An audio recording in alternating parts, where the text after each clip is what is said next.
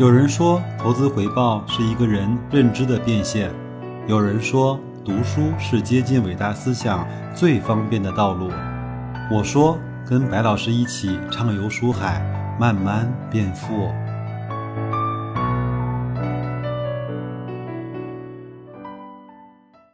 本节目由高品质家居服务商优家智选独家冠名播出。微信首页搜索“优家智选”，点击并收藏小程序，找机会薅白老师的羊毛。各位好啊，又到了一周一次的读书时间了啊！我们还今年继续学习这本闲来一做 S 化投资的慢慢变富啊。我们今天来聊一聊。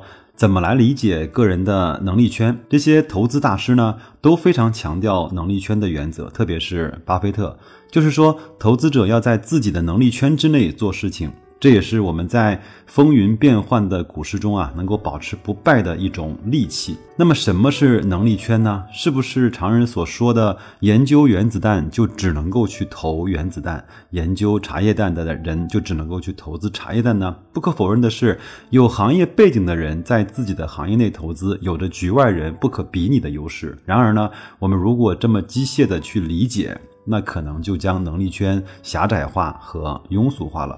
那么作者呃理解的能力圈是什么呢？简而言之啊，就是能够看懂一家企业的商业模式，并决定了其长期竞争优势的能力。那么什么是一家企业的商业模式呢？好的与坏的商业模式又有哪些区别呢？我们换个思维的套路来讲啊，就是在了解什么是好的商业模式之前，我们先要了解什么是那些不好的，甚至是那些差的商业模式。我们。还拿巴菲特来举例子吧。我们都知道，巴菲特有很多成功的投资案例，但我们也都知道，他有一笔非常非常失败的投资案例，就是他现在所持有的公司叫伯克希尔哈撒韦。当时呢，巴菲特其实是有一点点的赌气的成分，买下了伯克希尔哈撒韦。具体的细节，我们可以去看《巴菲特之道》那本书里面，他讲的如何去收购，并且。控制了呃伯克希尔哈撒韦这家公司的当年的公司呢，还是一家纺织公司。我们现在来看，我们都知道纺织公司它显然不是一家好公司。自从被巴菲特买下来之后呢，这家公司就没有一天啊的经营是让人觉得欢欣鼓舞的，因为呢，它生产的产品是不具备任何差异化的一般化的。商品，当一家企业长期处在这种状态的时候呢，那么惨淡经营啊，就是它必然的结局。巴菲特在一九七八年到一九九二年，巴菲特致股东的信里呢，就指出了这种商业模式的缺点所在。他说，这种商业模式呢，有几个特点，就是第一呢，是资本密集型的企业，而且呢，产品没有重大的。差异，比如像纺织啊、一般的钢铁啊、一般的水泥啊、一般的玻璃啊，就都有这样的特征。第二呢，是产品过剩且产品一般化的产品。我们都知道啊，其实，在很多年之前，上海呢是我们整个中国纺织业最发达的地方。但是呢，随着技术的更新，随着整个产业的这种就升级呢，呃，上海呢慢慢的在纺织业就出现了没落。还有，就像你现在买一个淘菜的盆子呢，你会去选品牌吗？好像不会，我们就是选择便宜的。所以呢，在这个品类呢，也没有什么名牌，更提不上什么样的差异化。但是，如果你去买一个车啊，或者是买一个手机，那么每个人都会有不同的品牌的趋向。有的时候，我们为了买一辆 BBA 的车，就愿意付出比一般的品牌更多的品牌的溢价。还记得我们以前啊，在吃橙子的时候呢，我们只能会说我们就要去吃蓟橙啊，要去吃什么样的橙子，但是呢，我们从来不会说一个橙子的品牌。但是从几年前啊，褚时健老先生打造了一个叫褚橙的牌子的时候，我们就会说我们今年一定要去吃一下褚橙。所以当时的褚老呢，就把一个橙子的品牌化变成了一种非同一般的产品。第三。产品的成本呢与价格完全由市场的竞争来决定，就是说，企业是没有定价权的。这样的生意呢，我们其实拿脚趾头想一想，它也不是一个好生意，对吗？就是没有任何的定价权嘛。所以，我们还是要牢牢的记住这些关键词：第一，资本密集且产品无重大的差异；第二，产品过剩并且产品为一般化的。产品。第三，产品供应过剩，再加上不加管制的价格厮杀。巴菲特说，这样的企业维持不了一个早上的时间。有一句话说得好，惹不起我们。躲得起，我们一定要在投资中要躲开这些差的商业模式。那各位听友、各位书友，我想请大家去检核一下你手中所持有的标的，你是不是符合这三条差的商业模式的特征？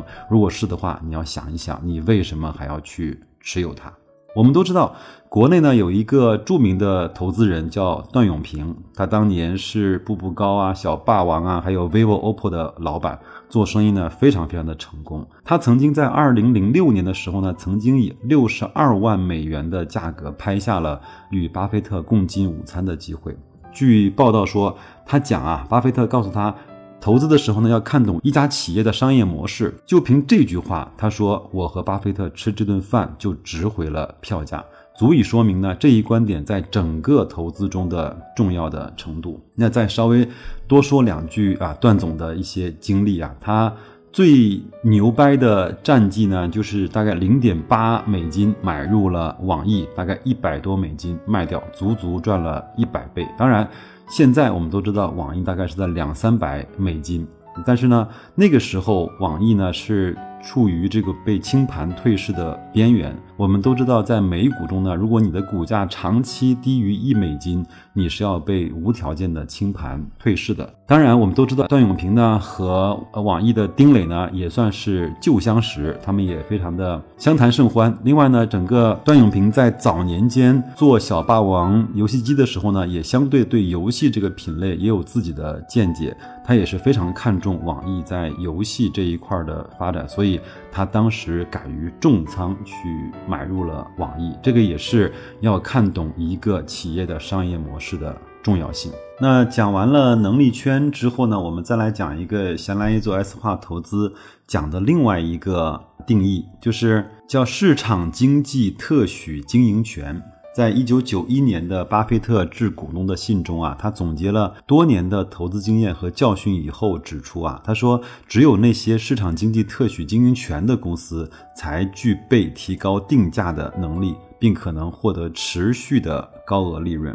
我们稍微来去看一看，拥有那些市场经济特许经营权的公司啊，有哪些特征？好吗？第一个呢是产品或者是服务呢被人所需要。第二个呢？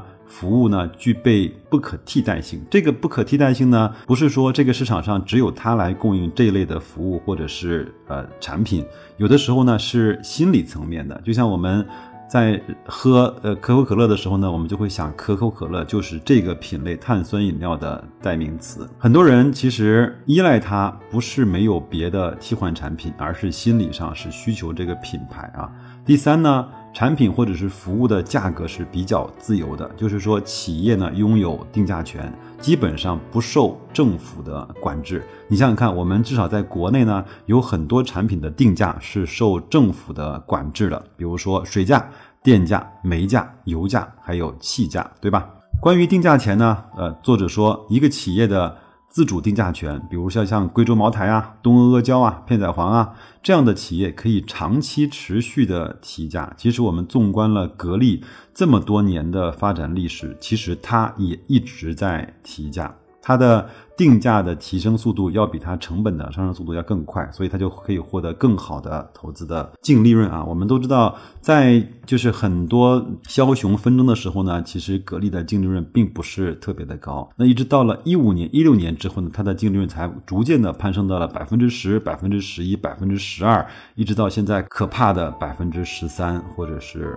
十四啊，那在德国呢，其实有很多这种叫隐形冠军的企业。有一本书名字就叫《隐形的冠军》。我记得我们在早年间，我们公司请了一个资讯的老师来给我们讲一些企业的定位，他也专门讲到了啊，叫隐形的冠军，因为他当年是在德意志银行工作，和很多这样的德国的家族企业和隐形冠军去做了呃接触。在了解了这些企业之后呢，我们发现这些企业能够定价基本上高于市场平均价的百分之十到百分之十五以上的三条呢，都是市场经济特许经营权的核心。还有呢，第四条啊，叫能够容忍无能的管理层，就像老八讲的一样，一个傻子都能经营的企业，对吧？第五呢，就是能够有效的。抵御膨胀啊，抵御通胀。那么现在来看，如果具备以上五个特征的企业的商业模式，真的就能够让人垂涎三尺啊。我们来看一看巴菲特以及我们整个在中国大陆啊这些 A 股中能够符合这五条标准的公司吧。比如说像老八买的喜事糖果啊，可口可乐，还有像贵州茅台、片仔癀、云南白药、东阿阿胶、格力电器、伊利股份、双汇发展和海天味业、老板电器。涪陵榨菜和安琪酵母这些众多的大牛股之中，其实这几条一直是如影随形他们的。那么贤大呢，还专门有一次和另外一个财经作者叫任俊杰啊，在讨论的时候呢，专门谈到了他认为格力是如何来去匹配和符合这几条的。我们来看一看他是怎么说的啊。他说第一条。空调呢，当然是被人啊需求或者是被渴望的产品，这一点没有任何的问题。第二个呢，消费者从来看它是没有替代品的，他们认为呢，更多的他对这种名牌空调或者是高品质空调的需求，认为格力呢是满足了他们整个的心智层面的一些东西。所以当年有一句话叫“好空调格力造”，这句广告词其实是深入了非常多消费者的这种。啊，内心深处的啊，即便是很多人由于预算的原因啊，而购买了其他品牌的空调，但是他内心也一直认为格力就是好空调的代名词。第三，不受价格的管控，说白了呢，就是自身具有定价权。有句话叫“春来我不先开口，哪个虫儿敢作声”，所以呢。综上所述啊，贤大认为像格力电器和双汇这样的企业呢，应该归为叫比较弱势的特许事业，或许更加的恰当。同样，在奶制品中的伊利其实也有这方面的特征啊。最后呢，他提到了一个好的商业模式，就是具有广袤的田野，就是具备巨大的市场容量、美丽的城堡。就是在这个市场中已经有很多寡头效应出现的时候呢，他们的表现。第三就是有宽广的护城河，不是谁都可以随便进来插一脚分一杯羹的。那么你想想看，这些格力都符合吗？我觉得当然符合啊。这本书啊，其实还是有一点厚度的啊，我看了看，大概三百页左右。所以说，好书不怕慢，我们慢慢的去把它掰开了、揉碎了，去给大家去做一下分享。那我呢，也争取在每一个小篇章、每一个小段落的时候呢，也给大家去呃分享一些白老师自己对这些文字、对这些呃原则和标准的一些感受啊。那我觉得像这样的投资心法、投资理念的书呢。我们嗯看一本其实也就够了，其实这个里面也包含了一些基础的投资方法。那它后面有包括九把刀啊，五种五个标准去选股票啊。我们把这本书读透了，其实也就够了，好吧？那我希望大家可以去慢慢的去体会一下。那就这样吧，祝各位投资愉快，下周同一时间我们再见。